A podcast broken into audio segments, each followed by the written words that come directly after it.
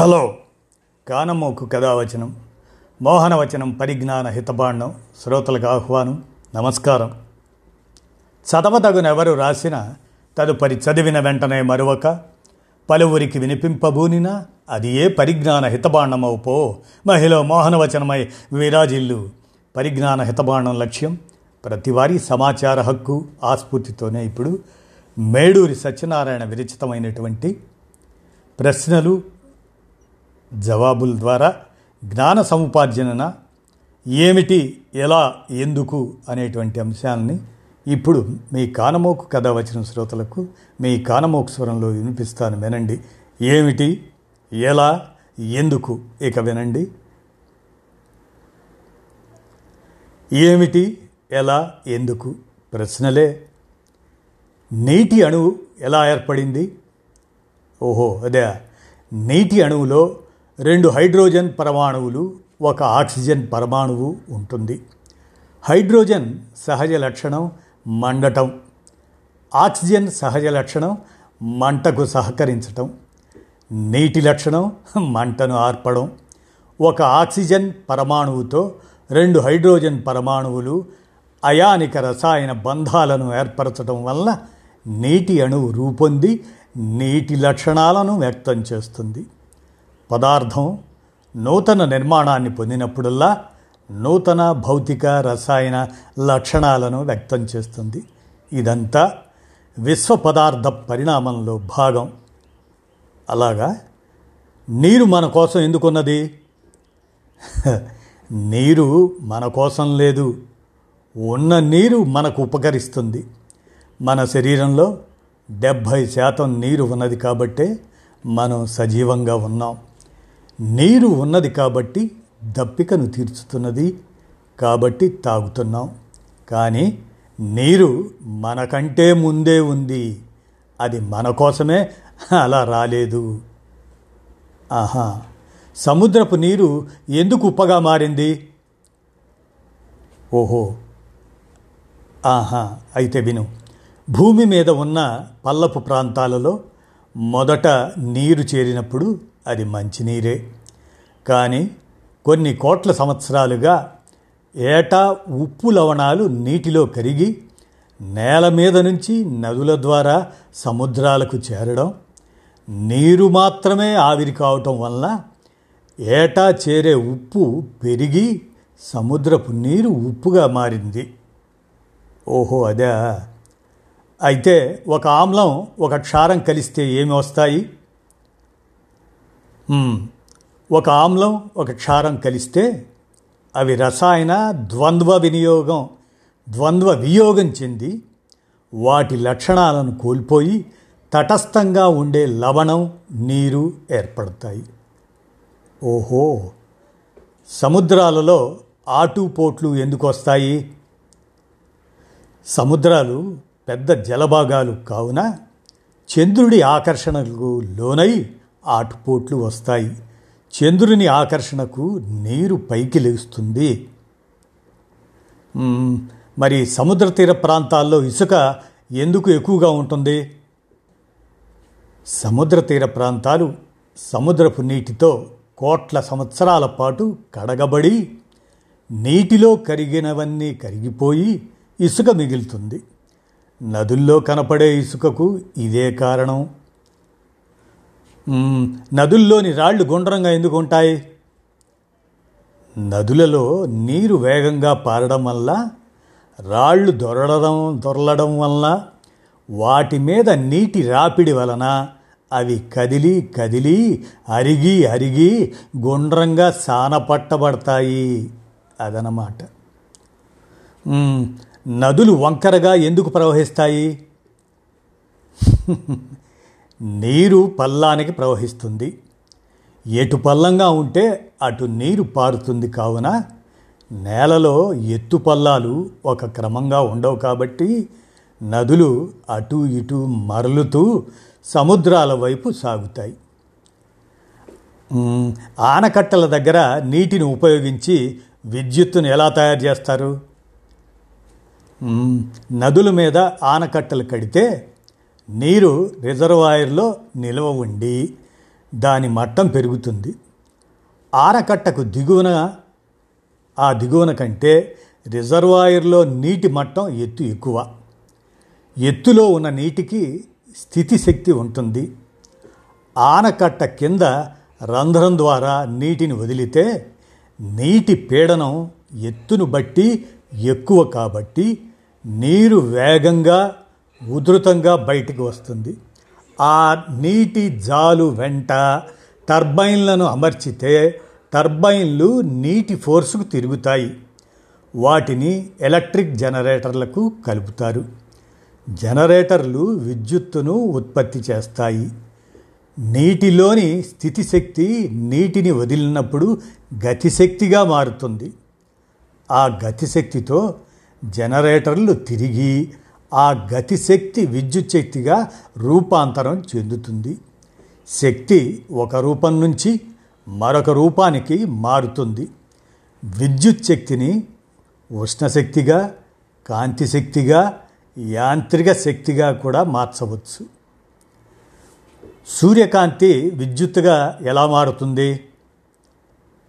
ఓహో సూర్యకాంతి సూర్యుని నుండి విడుదలయ్యే శక్తి రూపం.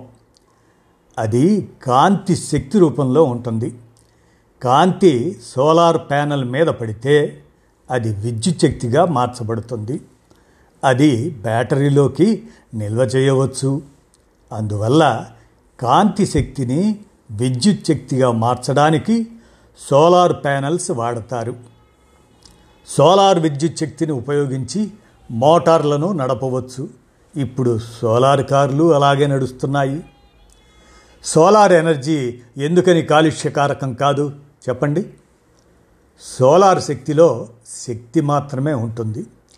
ఆ సోలార్ శక్తిని విద్యుత్ శక్తిగా మార్చితే ఇక కాలుష్యం చేసేవి ఏమీ మిగలవు. అందువల్ల సోలార్ శక్తి కాలుష్యం కాని శక్తి వనరు. ఓహో! పెట్రోలియంలోని శక్తికి మూలం ఏమిటి? మంచి ప్రశ్నే. ఒకప్పుడు మొక్కలు జంతువులు మరణిస్తే భూమి అడుగు పొరల్లో పడిపోతే అధిక పీడనానికి ఒత్తిడికి లోనై ఆక్సీకరణ జరగక క్రమంగా జీవులలోని రసాయన శక్తి కూడి పెట్రోలియంలోని రసాయన శక్తిగా రూపాంతరం చెందుతుంది. అంటే పెట్రోలియంలోని రసాయన శక్తికి మూలం జీవుల్లోని రసాయన శక్తిగా మారిన సూర్యకాంతి శక్తే. అదే శక్తి ప్రవాహం. మరి టపాకాయ పేలితే దానిలోని రాళ్ళ ముక్కలు అత్యంత వేగంగా అన్ని వైపులకు పోవడానికి మరి శక్తి ఏంటి? నేల టపాకాయను చేసేటప్పుడు రాళ్ళ మధ్య రసాయన శక్తి ఉన్న పేలుడు పదార్థాలని ఉంచి టైట్గా బిగించి టపాకాయను తయారు చేస్తారు. నేల టపాకాయను బలంగా నేలకేసి కొట్టినప్పుడు ఆ రాళ్ళ మీద ఒత్తిడి పడి మధ్యన ఉన్న పేలుడు పదార్థం మండి రసాయన శక్తి కాంతి శక్తిగా ఉష్ణశక్తిగా యాంత్రిక శక్తిగా మారుతుంది. ఆ యాంత్రిక శక్తి వల్ల రాళ్ళు అన్ని వైపులకు వేగంగా పోతాయి. ఒంటెకు చర్మం మీద శ్వేతరంధ్రాలు ఎందుకు లేవు? ఆ శ్వేతరంధ్రాలు ఉంటే నీటి నష్టం చెమట రూపంలో ఎక్కువ. ఎడారిలో నీటిని పొదుపు చేయటం కొరకు వచ్చిన అనుకూలనం ఒంటెకు చర్మం మీద శ్వేతరంధ్రాలు లేకపోవటం. ఏనుగుకు తొండం పొడవుగా ఉంటుంది. ఎందుకు? ఏనుగుది భారీ శరీరం. మెడ పొడవు తక్కువ. ఎత్తైన చెట్ల ఆకులను తినడానికి తొండం ఉపయోగం. నీటిని తాగాలంటే మెడ లేక తలను వంచలేక నీటిని తొండంతో పీల్చుకొని నోట్లో పోసుకొని మింగేందుకు తొండం పెరిగిన అనుకూలనం. భారీ శరీర లోపాలకు ప్రత్యామ్నాయం పొడవైన తొండం. మరి తిమింగలం నీటిలో జీవిస్తూ గాలిని ఎలా పీల్చుకుంటుంది? తిమింగలం దాని పూర్వజీవులు నేల మీద జీవించేవి. క్రమంగా అవి ఆహారం కోసం నీటిలోకి వెళ్ళడం మొదలుపెట్టాయి. క్రమంగా నీటిలోనే జీవించేందుకు అనుకూలంగా చేపల వలె మారాయి. కానీ అవి మనలాంటి క్షీరదాలు. ఈదుకుంటూ నీటి బయటకు తలపెట్టి ముక్కు రంధ్రాల ద్వారా గాలిని పీల్చుకొని లోపలకు వెళతాయి. ఎక్కువసేపు నీటిలో మునిగి ఉండగలుగుతాయి. గుర్రాలు ఎందుకు పరిగెత్తేందుకు అలవాటు పడ్డాయి చెప్పండి? గుర్రాలు శాకాహారులు.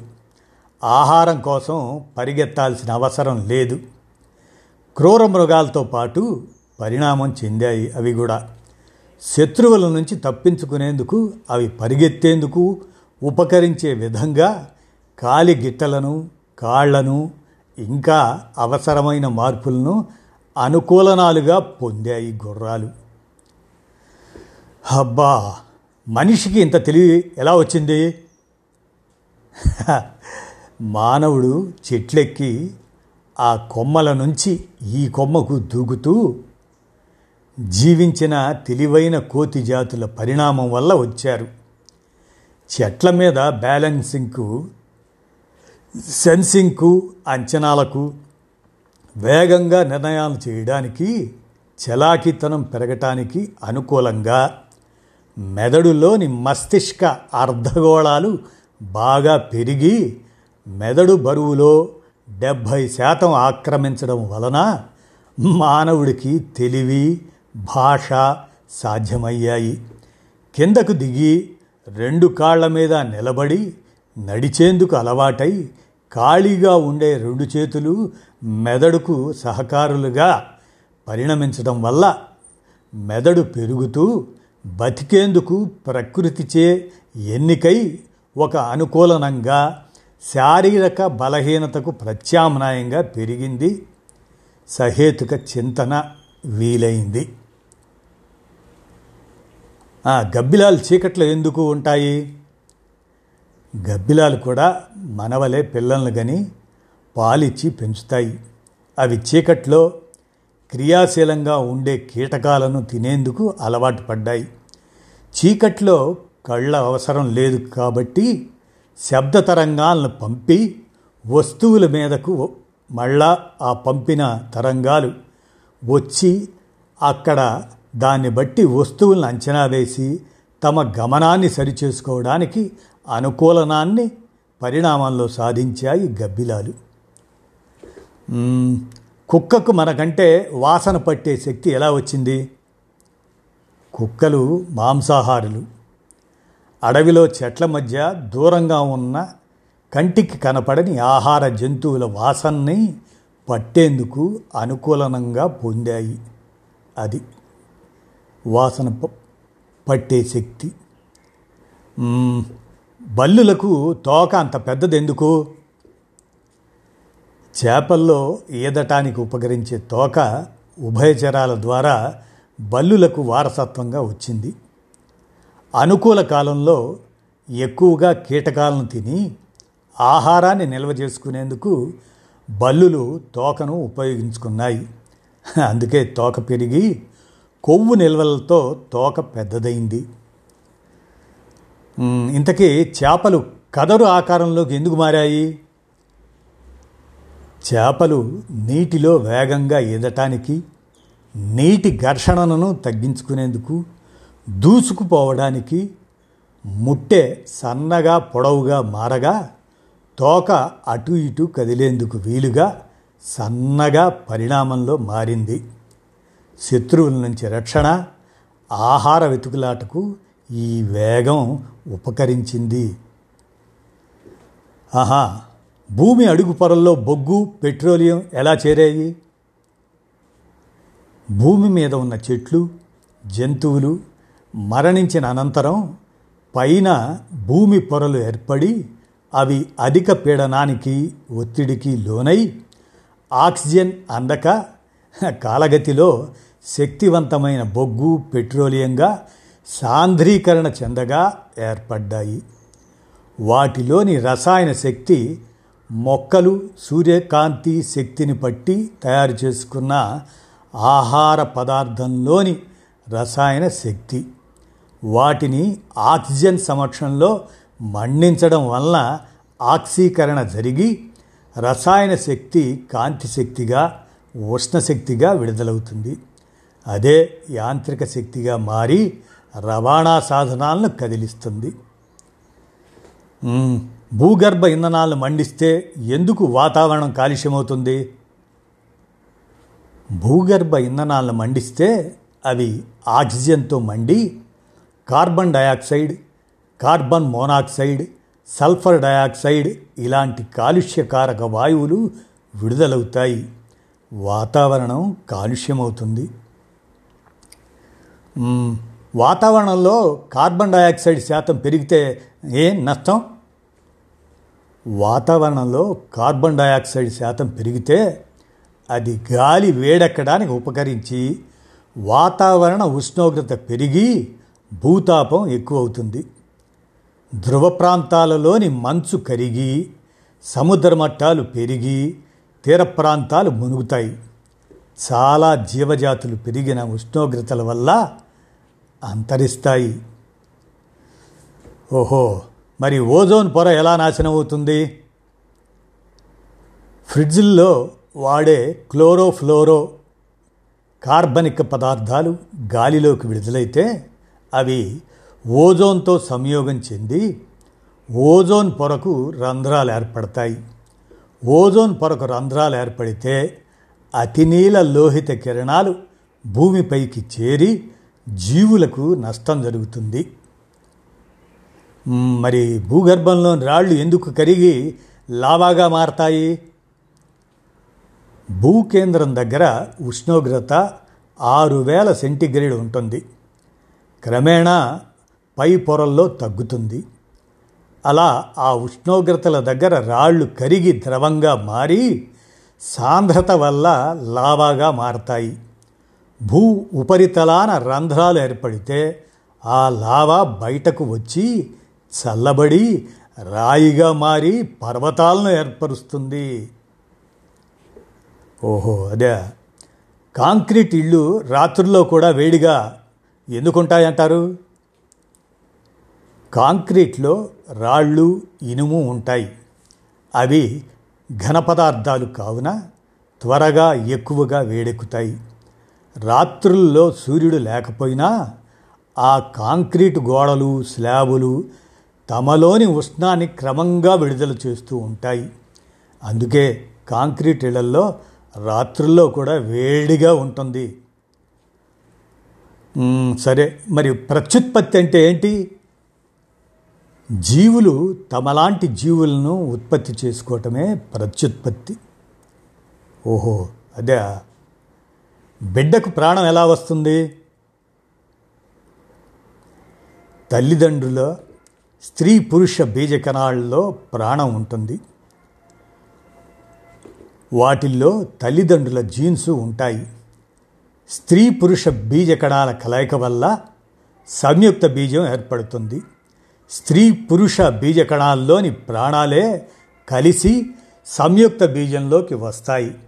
సంయుక్త బీజం నిలువుగా అడ్డంగా అనేకసార్లు చీలగా బిడ్డ ఎదుగుతుంది. తల్లిదండ్రుల ప్రాణాలే కలిసి బిడ్డ ప్రాణం అవుతుంది. ప్రాణం గత మూడు వందల యాభై కోట్ల సంవత్సరాల క్రితం రూపొంది. ఈనాటికి తరతరాలుగా కొనసాగుతూనే ఉంది. కొత్తగా ప్రాణం రూపొందదు. బిడ్డల్లో కొత్త లక్షణాలు ఎందుకు వస్తాయి? తల్లిదండ్రుల నుంచి వచ్చిన స్త్రీ పురుష బీజ కణాల్లో వాటి మాతృ కణాల్లో క్షయీకరణ విభజన వల్ల జన్యువుల్లో కొద్ది మార్పులు జరుగుతాయి. తల్లిదండ్రుల జీన్స్ కలవడం వల్ల బిడ్డ కొత్త రూపం వస్తుంది. గర్భంలో ఉండగా తల్లి రక్తం బిడ్డ రక్తాలకు ఏమిటి సంబంధం? తల్లి రక్తం బిడ్డ రక్తం కలవవు. తల్లి రక్తం నుంచి బిడ్డ రక్తం వేరుగానే ఉంటుంది. ఎవరి జీన్స్ ప్రకారం వారి రక్తం ఉంటుంది. మరి తల్లి గర్భంలో ఉండగా బిడ్డ పోషణ ఎలా సాధ్యమవుతుంది? తల్లి రక్తంలోని ఆహార పదార్థాలు నీరు లవణాలు అన్నీ బిడ్డకు జరాయువు ద్వారా బిడ్డ రక్తంలోకి అందుతాయి. బిడ్డ నుంచి మలినాలు తల్లి రక్తంలోకి ఈ జరాయువు ద్వారా చేరుతాయి. ఓహో అదే మరి కవలలు ఎలా పుడతారు? స్త్రీ పురుష బీజకణాల కలయిక తర్వాత అవి చెందే క్రమంలో ఎదిగే క్రమంలో చీలితే ఏకరూప కవలలు పుడతారు. రెండు వేరువేరు అండాలతో రెండు పురుష బీజకణాలు కలిస్తే భిన్న రూప కవలలు పుడతారు. వారు ఇద్దరూ మగపిల్లలైనా ఆడపిల్లలైనా లేదా ఒకరు మగ మరొకరు ఆడపిల్ల కావచ్చు. పుట్టే పిల్లలు మగ ఆడ అనే నిర్ణయాలను ఎందుకని తల్లిదండ్రులు చేయలేరు? పురుష బీజకణాల్లో ఎక్స్ వై క్రోమోజోములు గల రకాలు సమానంగా ఉంటాయి. అదే స్త్రీ బీజకణాల్లో రెండు ఎక్స్ క్రోమోజోములు ఉండే స్త్రీ బీజకణాలే ఉత్పత్తి అవుతాయి. వై క్రోమోజోము ఉన్న పురుష బీజకణం అన్నంతో కలిస్తే మగబిడ్డ ఎక్స్ క్రోమోజోమ్ ఉండే పురుష బీజం కణం కలిస్తే ఆడబిడ్డ పుడుతుంది. పురుష బీజ కణాల్లో రెండు రకాలు సమానంగా ఉండడం ఏదైనా కలిసే అవకాశం ఉండడం వలన మగ ఆడపిల్లలు సమానంగా పుట్టే అవకాశం ఉంది. తల్లిదండ్రుల లోపం ఏమీ ఉండదు. మరి మేనరికం వివాహాల వల్ల అంగవైకల్యాలు గల పిల్లలు ఎందుకు పుడతారు చెప్పండి? దగ్గరి రక్త సంబంధీకుల మధ్య వివాహాల వల్ల తల్లిదండ్రుల నుంచి వచ్చే రోగకారక లోపజన్యువులు రెండు ఒకే బిడ్డలోకి వచ్చే అవకాశం ఎక్కువ. అందువల్ల మేనరికపు వివాహాల వల్ల అంగవైకల్యాలతో పుట్టేవారు ఎక్కువ. అయితే మనుషులంతా ఒకే జాతి అని ఎందుకంటున్నారు? రంగు రూపులు వేరువేరుగా ఉన్నా ప్రపంచంలోని ఏ స్త్రీ పురుషుల మధ్య వివాహం జరిగినా ఆరోగ్యకరమైన పిల్లలు పుడుతున్నారు కాబట్టి జీవశాస్త్రపరంగానే మనుషులంతా ఒకే మానవ జాతి. అర్థమైందా? ఇదండి. ఏమిటి ఎలా ఎందుకు అనేటువంటి అంశాన్ని మేడూరి సత్యనారాయణ విరచితం ద్వారా జ్ఞాన సముపార్జన అంశంగా మీ కానమోకు కథావచనం శ్రోతలకు మీ కానమోకు స్వరంలో వినిపించాను. విన్నారుగా? ధన్యవాదాలు.